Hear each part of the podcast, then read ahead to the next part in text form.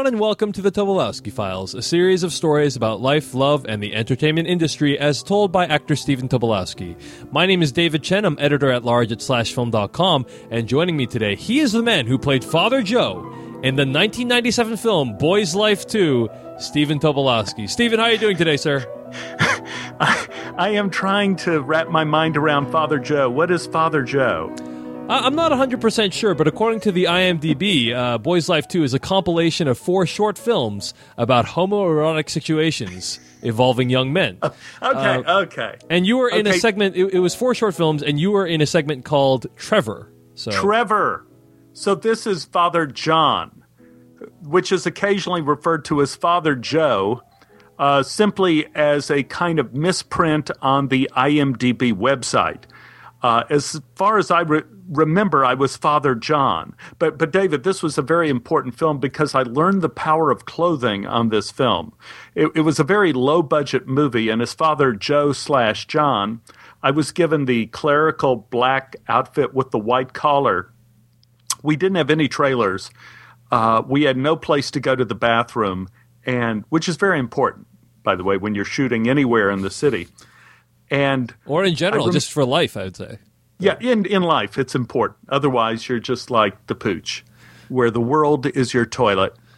But I was walking down East LA where we were filming this in my priest outfit, asking people at various restaurants if we could use their bathrooms, and everybody let me in.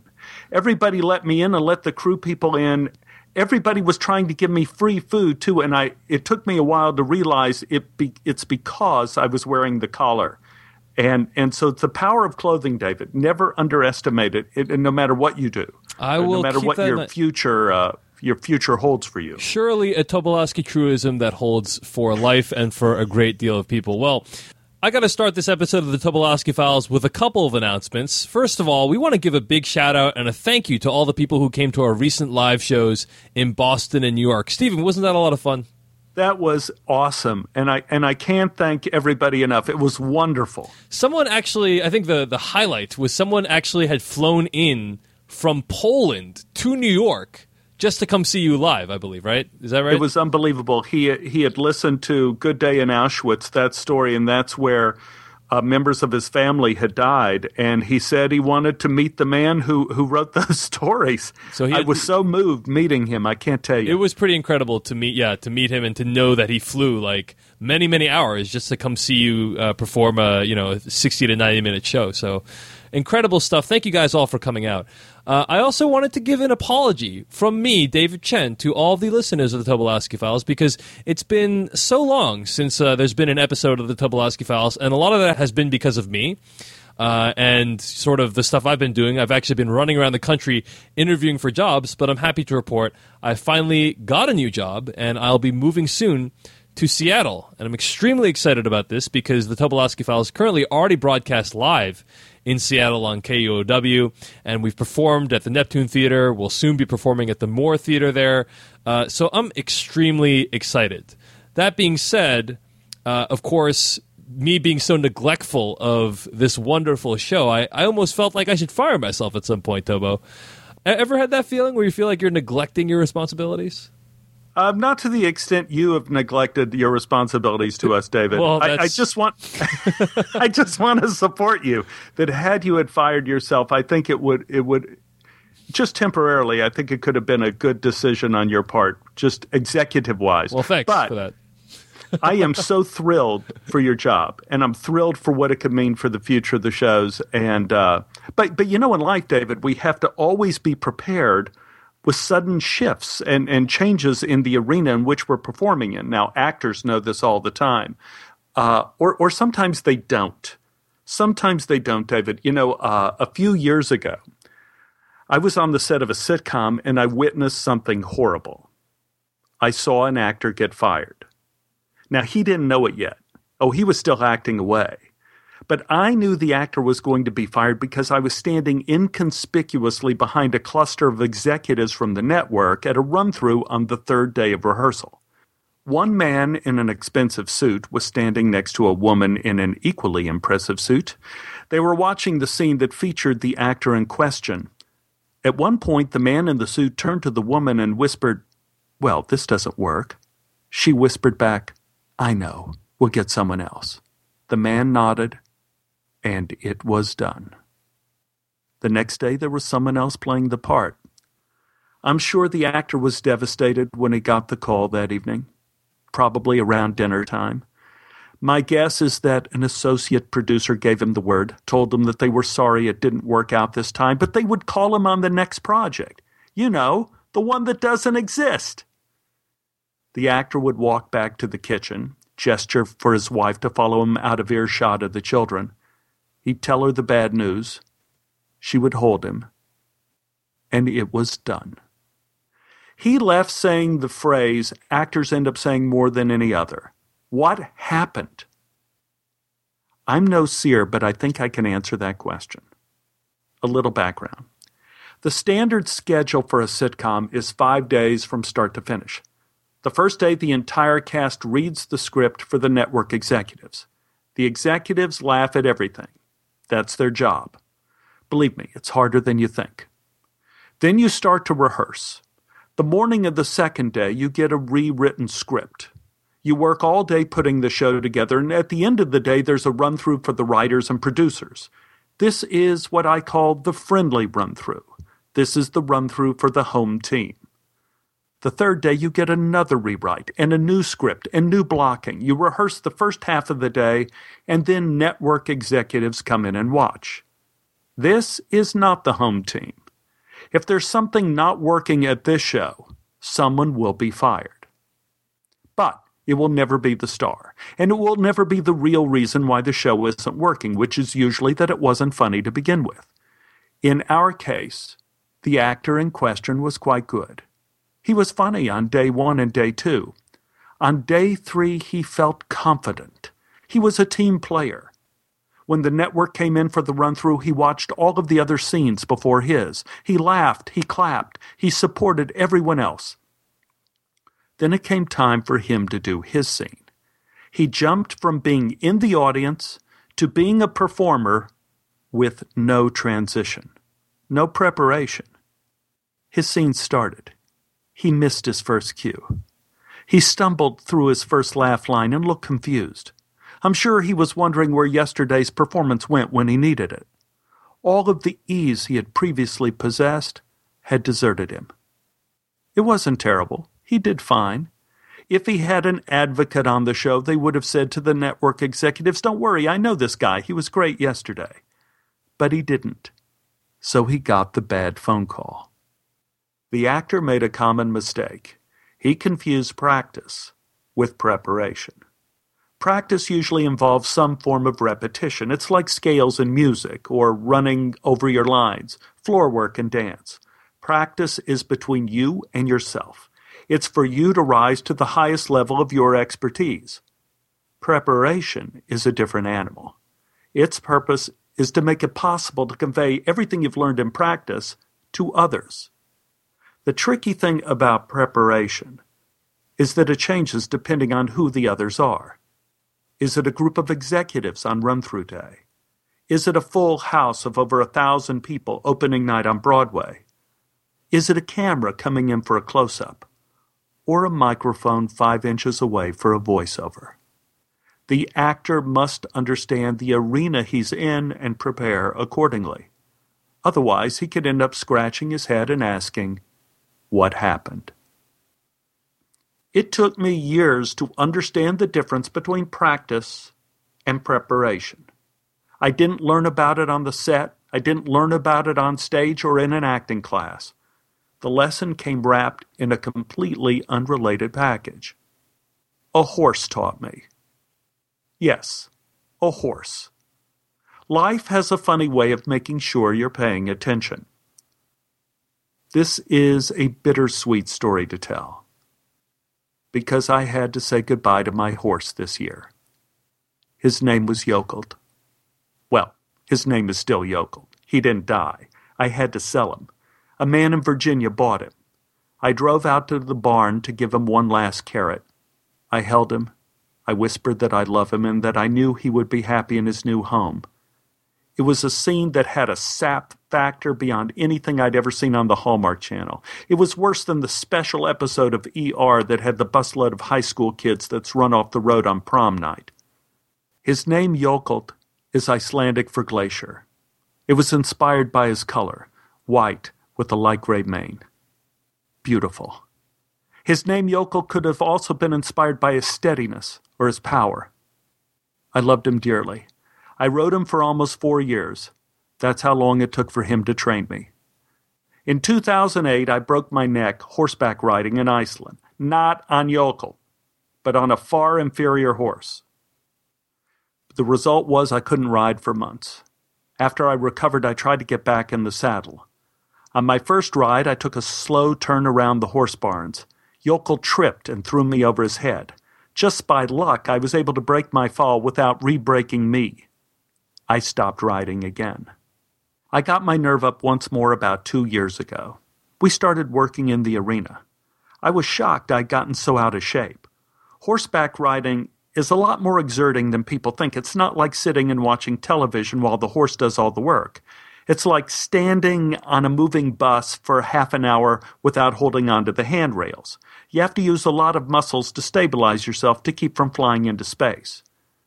I figured I'd lost my endurance during my neck recovery. But it was worse than that. As it turned out, I had blocked coronary arteries. I had heart surgery. Now, with a formerly fractured neck and a currently broken breastbone, I couldn't take the chance anymore. I learned a hard rule about life. If you can't afford to fall, you can't afford to ride.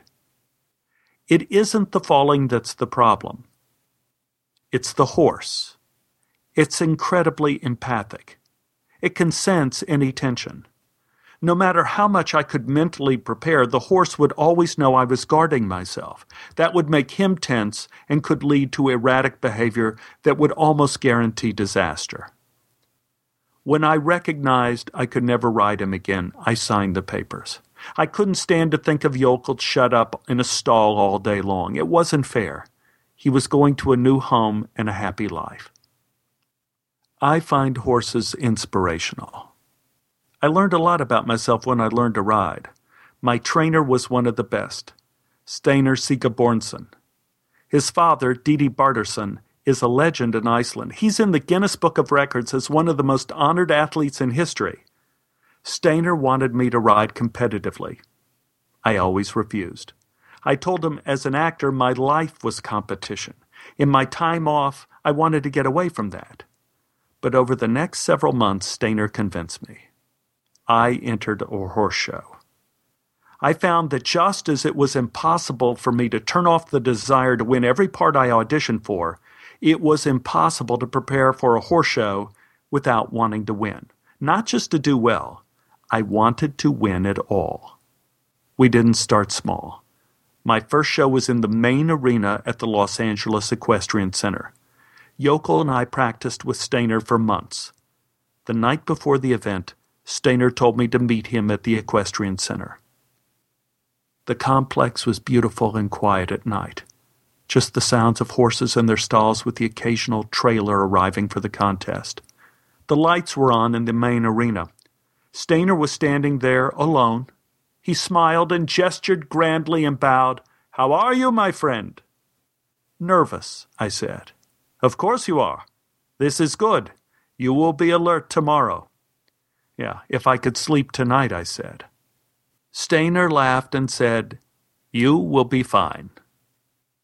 Steinar, I said, I don't think I've been this nervous going into a network audition. Why is that? Steinar walked around silently and thought with his hands on his hips. Maybe it is because so much is out of your control, while all of you is being judged. Yes, I laughed. All those things and more. What is it, my friend? Steinar said. I took a deep breath. Steinar, I really don't want to lose. Steinar raised his eyebrows and said, That is important. That will help you tomorrow. Many people are so afraid of losing, they just give in to it. They quit.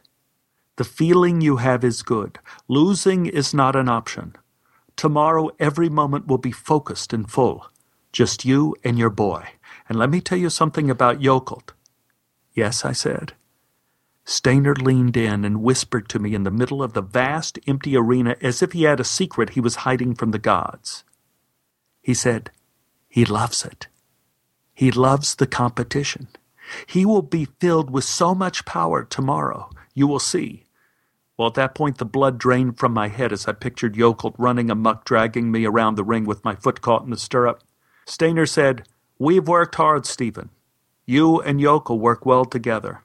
There's nothing that will happen tomorrow that you haven't done perfectly before. But what we need to do now is prepare. How do we do that? I asked Steinar. We have to put more things in your control. Tonight we will visualize what will happen tomorrow. Steinar gestured for me to follow him. We started walking in silence around the arena, tracing the path I would ride in the competition. I was riding in the novice category. In the lingo of horse shows, that doesn't mean beginners. But as a novice, you only have to ride in one direction, counterclockwise. That's because horses are like people. Most of them are right handed, or right hooved, as the case may be. Their strong leg would be on the outside of the ring. That would make their strides more balanced and their turns more powerful. Steinar and I continued to walk in silence. His face was showing some concern. I asked, What's wrong? Steinar shook his head and continued to walk, sensing something with his body. He stopped, looked around him, went up on his toes and down again. The footing, he said. It's wrong for Icelandic horses. The sand is too deep. Icelandics want a firm footing. Steinar continued to walk. We got to the corner of the arena, and Steinar went down on one knee. He signaled for me to join him. I knelt as if in prayer. Steinar's face lit up with a huge smile. He held up a handful of sand and let it fall through his fingers. Now I understand, he said. Do you feel it, my friend? I shook my head. No. He winked at me and said, This is not a true arena. It's not level. I stared at Steinar with absolutely no comprehension. He smiled as if he had found the last letters to the Sunday crossword puzzle. He said, The footing is too soft for our horses, but it's even deeper in this corner. This must be the low spot. Right, I said. So what does that mean? It means, my friend, that you know this and no one else does. You're here tonight. You are preparing. No one else is. Tomorrow, everyone else will be surprised. Everyone but you. They will head into this corner, and the horses will hit the soft sand, and they will lose their gait. They will have points deducted. And I won't? I asked. No, you won't. Because you will give Jökull just a little bit more leg going into the corner, and he won't fall out of the gate. When the judge asks for the canter, everyone will hit this spot and falter. They'll begin to trot. I want you to power through the corners tomorrow, especially this one. And don't get close to any other horse, because they may trip and bump into you and scare Jökull. Be in his ear the whole time. Let him know the two of you are always together. Keep him focused. Let the others be punished by the arena. The next day was worse than opening night on Broadway. I couldn't eat, I couldn't think. I kept running through the routine in my head. The Icelandic is a five gated horse, which means it has five distinct ways of moving. In this contest, we would have to display four of the gates and what they call an extended or fast gate of our choice at the end. We would be judged on form, power, and to a lesser degree our horsemanship. We started in the fast gate, called the Tolt. It's a four beat gate. I made sure I pressed Jökull through the low corner. He never missed a beat. Then we went on into the trot. It's a two beat gate. The judges look for the horses to extend. They want the horse to seem like he's floating. That takes power. That was one of Jökull's strengths. He always seemed like he was floating. Then came the walk. This is the gate where the real beginners get lazy. They think a walk doesn't take work. The judges want to see that the horse is moving with purpose and power through the walk. One judge told me he always looks at the tail. If the horse's tail is swinging side to side, he's working properly. Then they call for the canter. This is the three beat gate. It's a gallop. This is the run. This is full power. This is the moment I was waiting for. My mind cleared. I remembered Steinar telling me to steer clear of all the other horses and to stay away from the low spot of the arena. The trick with the canter is that you want to start the horse in the right place. You want to be going into a corner. This naturally makes the horse turn at the beginning of the gait. This focuses him to extend his strong outside leg to begin the gait properly, or as they say in horse talk, to start him on the right lead. We were walking toward the low corner. I knew the judges were going to change gates very soon. I slowed Jökull down and whispered to him, Are you ready, my boy? He wiggled his ears. Are you ready to fly? Do you want to go? His ears twitched. I could feel energy building up under the saddle. I whispered, Do you want to go? Shall we go? Jökull was trembling under me. The judges over the loudspeaker called out, Riders, ask your horses to canter. Please show a canter. I put my crop away and whispered, Go, my love. Jökull tore into the low corner with one horsepower. Dirt flew. I could hear the collective gasp from the audience.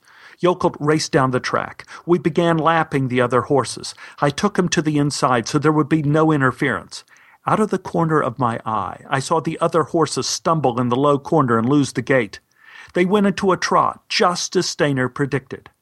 After about six times around the track at full speed, Jökull turned his head sideways a little and looked up at me as if to say, Is this okay? We've been running for a long time. Should I take it down a notch? I leaned over and whispered, It's your time.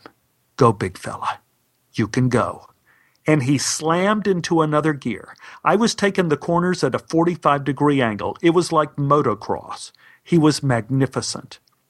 We finished our ride and went into the holding area. We were asked to remount for the judging. In Icelandic horse judging, they announce all of the runners up first. They called out the riders' names one at a time. I waited in line. They got to fourth place, third, second. Then they announced the winner. Jökull. Steinar laughed and gave a fist pump from the entrance of the stadium. He pointed at me, then pointed to his head. He winked at me as if he just sent me a secret message. We were brought to the center of the ring and given our blue ribbon. For the photograph, they toss a shiny object in the air so the horse will look up for the picture. Jökull, being a true champion, didn't need any coaxing. He looked straight at the camera. I, however, was distracted by the shiny toy. In the picture of her victory, Jökull looked like a pro while I was staring at the roof watching the sequin beanbag. The judge came up to me afterwards and said Jökull gave one of the best performances he had ever seen. We were the only horse and rider not to fault in the corner. He asked me what our secret was. I told him. I knew it wasn't a true arena.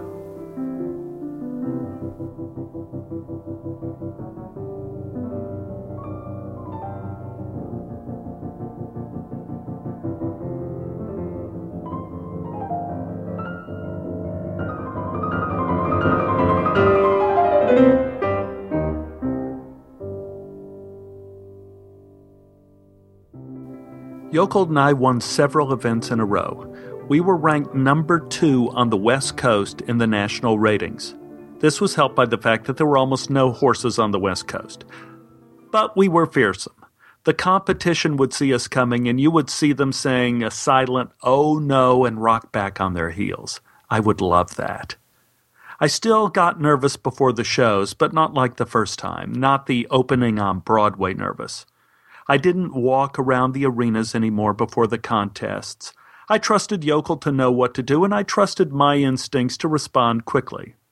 Funny how we always give our instincts so much credit, especially when we get lazy. A year later, we were back at the Equestrian Center for another competition. I fully expected to win. The riders were lined up, and the judge told us to take our horses up to a slow tolt. That's the fast walk gait. All went well. Jökull was happy and excited to be competing. He lifted his legs high as if he were doing a Spanish walk. Lovely. Then the judge called for a fast tolt. This was the part we loved. Jökull was so powerful. He had a taste for speed. We began to pick up the pace when the horse next to us tripped and fell into Jökull. Jökull was started and jumped forward, out of the gate, out of the tolt. I tried to gather him. At this point, I couldn't tell whether the horse and rider next to us was out of control. She gave her horse some leg, and they began to gallop. Horses are herd animals. Contagion is how they survive. Jökull began to gallop with them. I tried to slow him down. The rider behind me began shouting, Whoa, whoa, at the top of her lungs, which had, of course, the opposite effect on everyone. I finally got Jökull back into the tolt when another rider decided to use her whip on her horse to get it in line. She swung and accidentally hit Jökull, and we were off to the races again. After a few terrifying moments at high speed, I stopped him. He reared right in front of the judge's box. I turned Jökull into a circle to calm him down, and we finished the event. After a long time deliberating, the judge made the call as to which horses would get into the finals.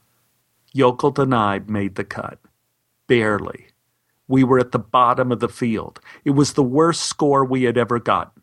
I was furious. I felt that the other riders ruined the event, losing control of their horses, yelling commands, and even hitting my horse, and never even apologizing afterwards.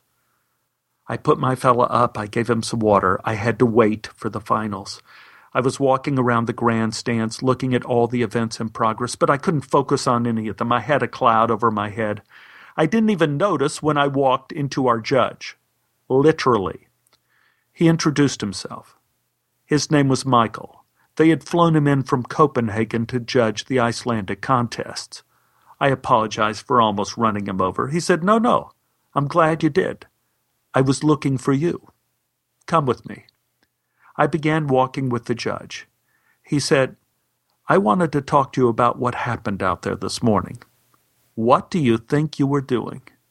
I looked at him defensively, but before I could put my foot into my mouth, he continued, I should have disqualified you. I didn't.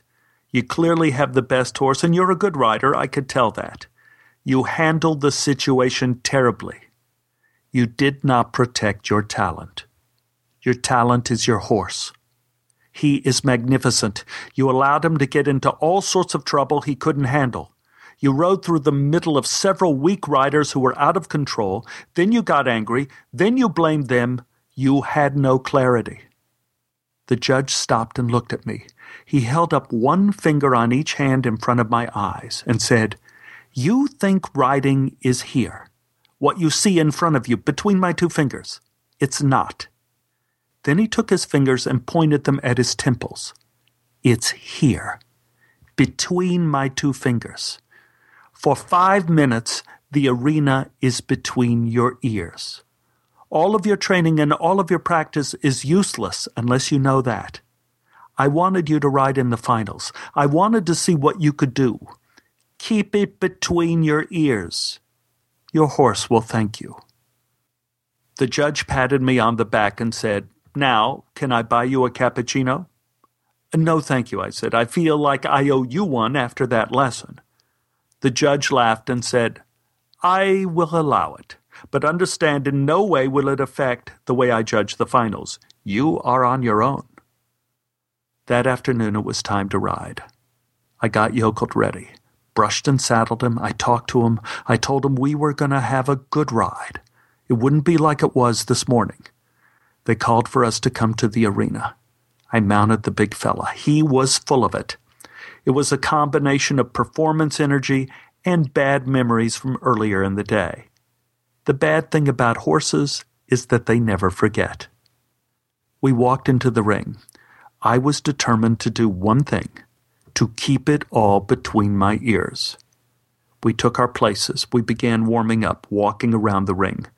The judge called for us to move into a slow tolt. I gave Jökull the cue. He took it up immediately. That's the good thing about horses. They never forget. I saw some of the riders from the morning moving close to me. I focused on Jökull and gave him room to move freely. The more I focused on him, the more relaxed I became. Magically, as I relaxed, I became more aware. We effortlessly moved away from all of the other riders. The judge called for us to move to a fast halt. Again, I focused on Jökull's stride. He seemed to be in perfect balance. I had a sense where everyone else was in the ring. I wasn't concerned about them. I just wanted to make sure they stayed out of my way. My intent was to allow Jökull to be able to shine. We were in a zone. I felt his legs moving under the saddle. I just had to think of adjustments and he would respond. We finished. It was a perfect run. Jökull was happy at the end of the ride. We left the arena and the judge gestured to me with the fingers pointing to his temples and gave me a thumbs up. Jökull and I came in third. The judge met me on the way back to the barn and said, You see, the cappuccino didn't help you at all.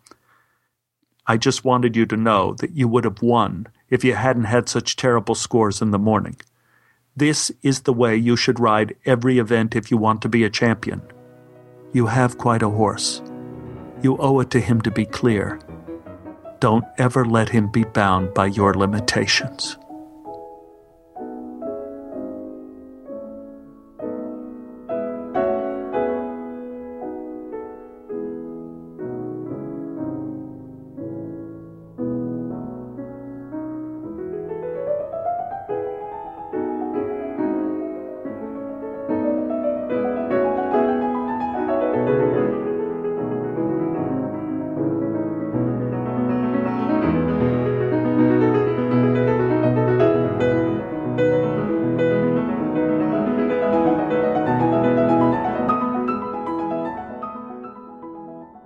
The relationship between riding horses and acting is legendary. Or not. Even though it's not a connection that's often discussed, I think Stanislavski would approve.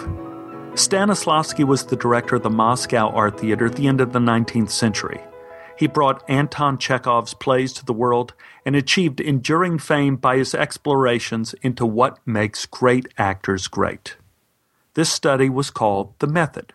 It came to America with the Group Theater and later with the Actors Studio in New York.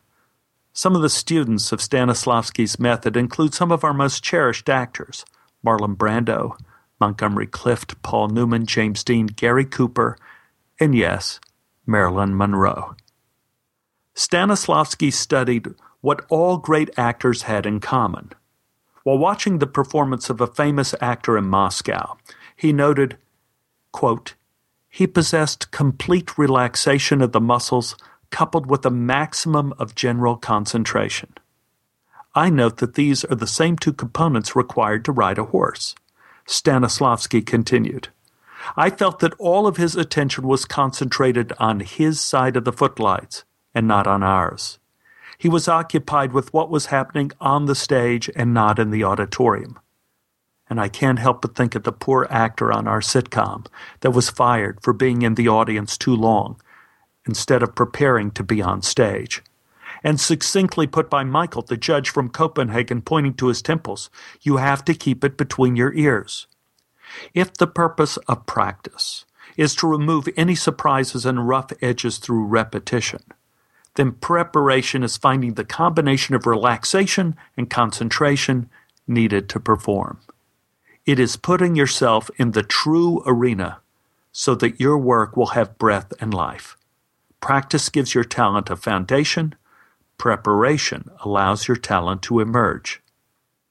It's a constant challenge for the actor to know what and where his arena is. Surprisingly, I found one of the greatest enemies to a proper preparation is emotion.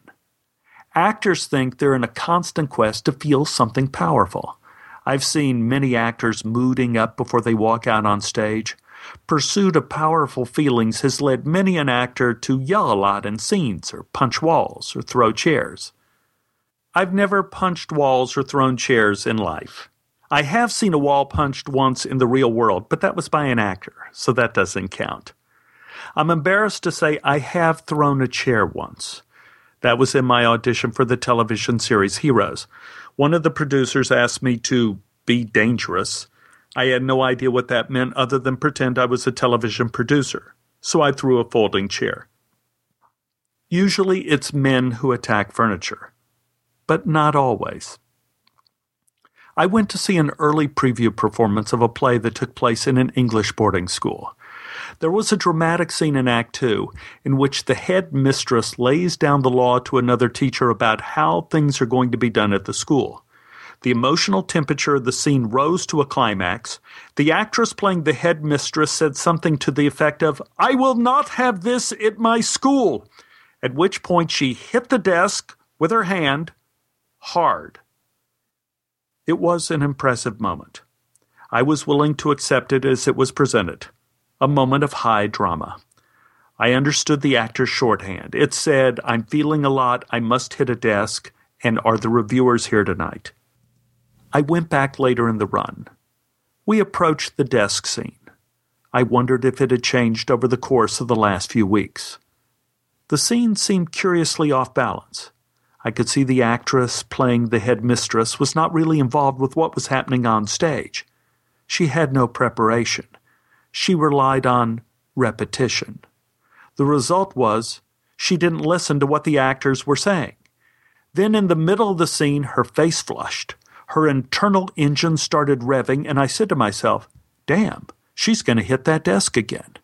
She walked over to the desk a little earlier than she did in the preview performance. She was getting eager. She got her hand in punch position and then smacked the desk precisely on cue. This time it did not have the same effect, even in dramatic shorthand. There was no drama. She didn't know it, but she had changed the arena. She wasn't in the play anymore. She had fallen in love with hitting a desk, a gesture. Dramatic gestures are very fickle lovers. They're notoriously insincere. The scene became a springboard into nothing. I went to the play one more time, and I saw the terminal stage of an actor in the wrong arena. In the blackout, before the big scene, the volunteer stage crew missed the spike marks. The desk ended up in the wrong place. It was off by about a foot. The scene began. The actors played it with the same blocking. The head mistress still wasn't listening. But now, she wasn't even looking. She was gearing up for the big moment. I watched with the fascination of seeing a car accident in slow motion. She moved into position, but the desk wasn't there. She was locked into her arena. She raised her fist and swung at nothing. With no opposing mass to counterbalance the swat, she gave herself a virtual karate arm throw. She flipped over onto the ground and started rolling across the stage. The other actors stood in shock for a moment before they rushed to her aid. Despite the unintentional low comedy, the actress playing the head mistress achieved success in the arena she chose to work in. She wanted to find a gesture that defined her character. In this case, it was someone who was out of balance. She wanted the moment to be memorable. She succeeded beyond her wildest dreams. No one was hurt, thank goodness. I have been in both situations. I've been the actor with no preparation clinging to a dramatic gesture like a rabbit's foot. And I've directed actors that are in love with a particular pose. I could say from firsthand experience how difficult it is to convince a performer that they are in the wrong arena, that they've fallen in love with a superficiality. I know from an actor's perspective, it doesn't feel superficial, it feels right. When you're surrounded by so many unknowns, not saying your own words, not wearing your own clothes, not moving around your own house, and having so many strangers watching you, it's remarkably satisfying to grab on to the familiar. In this way, acting is like life. It's easy to confuse familiar with good. But the practice gesture is worse than a crutch. It's a full bodied cast. Stanislavski described it perfectly. He said an actor relies on poses, gestures, flourishes, vocal inflections, and indications of human passion when he feels himself utterly helpless on the stage and stands there with an empty soul. I would add that preparation is what allows your soul to enter your work. What are some of the elements to safeguarding your soul in your work? What are some of the keys to having a proper preparation? First of all, Protect the first read through of a script. It will have all the clues as to what the arena is. Don't make things difficult by not reading an entire script or reading it distracted by television, phone calls, or Facebook. Don't try to perform material when you don't know what you're doing. Actors never feel like they have enough time to prepare for an audition. It's a temptation to take a stab at a part blindly. Premature acting leads to memorizing bad choices. Good choices will start to come magically when you know what you want in the scene from the other characters. When you rehearse a scene, don't direct the other actors. You put yourself on the other side of the footlights, as Stanislavski would say. It's hard to be in the true arena when your body is on the stage and your head is in the audience. You may think you're helping your partner, but you're only crippling yourself. Never make fun of the project you're working on. Don't make fun of your character. Don't make fun of a problem you're having with a scene. Any artistic endeavor is like a horse. It has very sensitive feelings. It's easily embarrassed and shamed. It will turn its back on you if you don't treat it with respect. And this doesn't just apply if you're working on Hamlet or Death of a Salesman. This is also true if you're doing a scene with a rat in Garfield with peanut butter smeared in your ears so the rat will come near you. In fact, it's especially true then. One of the biggest obstacles to a good preparation is spending lots of time fantasizing about being successful. When I was 10 years old, I used to practice my Oscar acceptance speech in the shower. I should mention this was for my second Academy Award. My speech was incredibly long as I humbly thanked all the little people that helped make this film possible. I was particularly gracious to Gary Cooper, who lost to me two years in a row. This delusion is not the sole domain of children. I recently went on an audition for a small independent film. The writer director asked me if I had any questions for him about the film, and I said yes. How do you see the movie? He said, Stephen, I see it winning Sundance. When I started writing it last year, I thought, I want to write something that will win Sundance. I know it sounds crazy, but I think I've done it. I think this is it. I was startled by how low he had set his sights. I have nothing against Sundance, but if you're going to use vanity as an inspiration, why not go for world peace? Our culture is wallpapered in fabricated stories of riches and success. It's hard to hear the voice of our talent that demands our full attention. Sometimes I've been on sets of successful television shows where one or more of the leading actors who make over six figures a week will ask me, in all sincerity, if I still direct free theater in Los Angeles. And if I did, could I call them to do a part? They felt like they were starving to do something of quality. One of the greatest obstacles to a good preparation is the simple fact that it's so easy for the arena to change for reasons beyond our control. It was near the end of November. I was in one of my favorite positions, horizontal. The phone rang.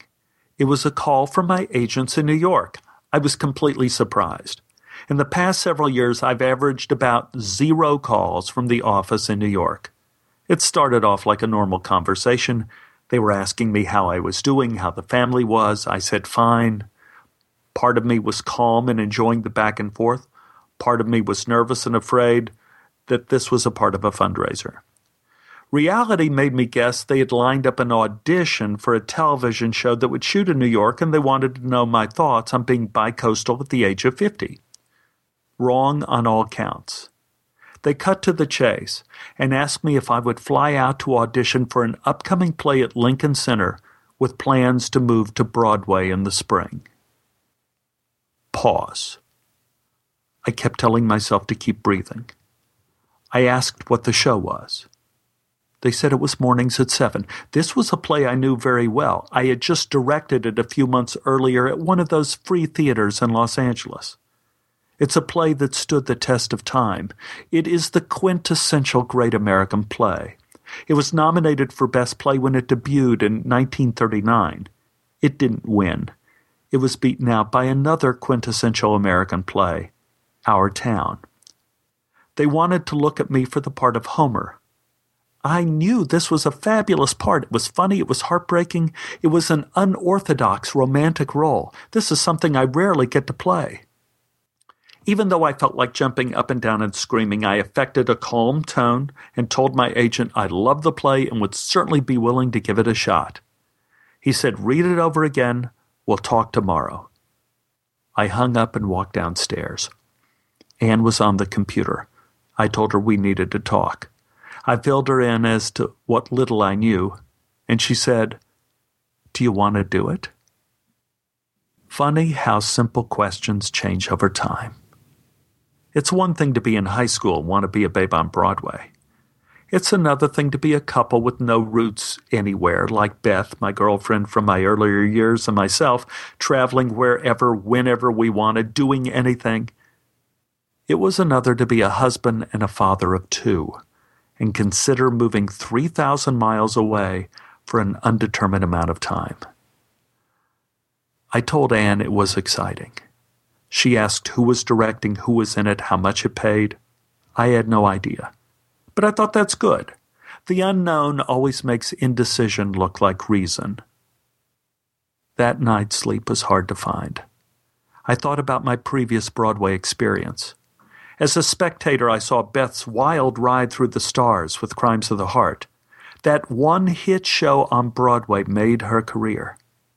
As an actor, I was in Beth's second play to be produced, The Wake of Jamie Foster, in 1982. It was one of those plays that people say closed on opening night. That was not true. New plays never close on opening night. They always run 24 performances. That legally allows the writer to keep the rights to his or her play. I can tell you, that it's the longest 24 performances in your professional life. You play to half empty houses. People who come are no bargain. Some of the audience members are angry that they bought tickets in advance for a flop. Others have a copy of the killing New York Times review and are reading it to their friends out loud before the play begins. I learned a lot from that show. Not about being in a flop, because I never considered the play a flop. I learned something far more terrifying it was all a roll of the dice. Time magazine reviewed the same production of The Wake in Hartford, which we had done just a few months before. They called it the best play of the decade. Every performance was sold out with standing ovations at the curtain. After our Broadway opening, I was left asking myself, what happened? Who knows? But the experience taught me that success is made up of varying degrees of hard work, quality, and luck. And there is no way to safeguard against whimsy. I decided going to Broadway was not a path to a better career. It was a destination and a fate unto itself. I tossed and turned some more. I thought about the practical problems of doing a play in New York. What would they pay me? Where would I live? Los Angeles is a very expensive place to raise children, especially if one of them skateboards. New York is worse. I was sure however much they were going to pay me, it would be less than what I would make at home in a film or on television. The next day, I called my agent. I got some answers. Mornings at 7 would be directed by the brilliant Dan Sullivan, who is adept at turning almost any type of play into a hit. The cast would be some of the best ever on Broadway Estelle Parsons, Frances Sternhagen, Piper Laurie, Elizabeth Franz, Christopher Lloyd, Buck Henry, Biff McGuire. For my girlfriend Myrtle, they had asked Julie Hagerty, one of the best comedic actresses I'd ever seen. Lincoln Center would put me up in a two bedroom apartment close to Central Park. They would pay for my plane flight out to audition. I was overwhelmed. How could I possibly say no? Then came the bad news my salary would be $1,500 per week. Now, that would have been a princely sum BC, before children. But if you take that money and remove 20% for commissions and my agent and my manager, 40% for federal and state taxes, minus the cost of maintaining two households, you start getting into red numbers very fast. My commitment was open ended. It would be impossible for me to do other work it meant Anne and I would go broke. it would cost our entire savings from our 15 years of marriage if the show were successful. And if it wasn't, it could wreck my career. I told my agent I would think it over. He said I couldn't think about it very long. If I was interested, I had to fly out for the audition in three days. And there was one more thing. The audition came with a string attached. Lincoln Center said they would only pay for my flight out for the audition if I agreed to all of the terms ahead of time and would accept the job if they offered it to me.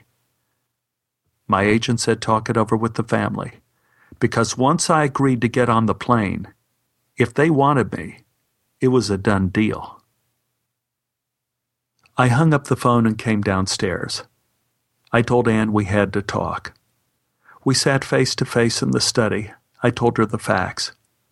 At best, it meant we would lose everything.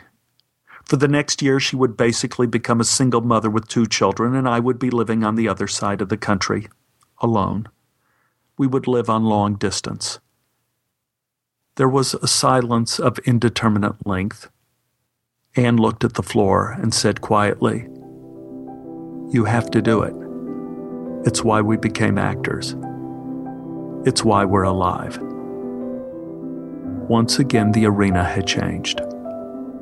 The place where we arrive unprotected and unprepared. But sometimes we get one chance to do what we always dreamed about doing. It's like having a beautiful horse, a champion. You never want him to be bound by your limitations.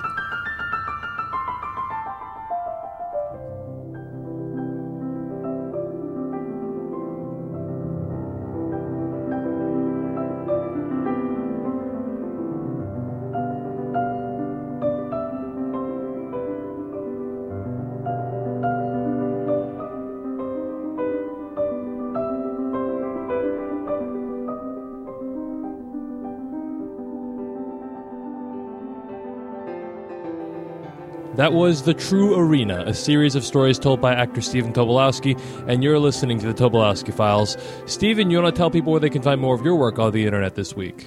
Yeah, David, I think you can go to uh, stephentobolowsky.com and you'll see a single that I wrote for uh, Kindle called Cautionary Tales. And also, uh, just uh, how do you reach me, David? I have no idea. Well, you can find all of the podcasts at tobolowskyfiles.com, and you can also find information on upcoming live shows and events at facebook.com slash Stephen Tobolowsky.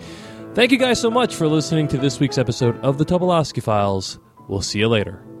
Adios.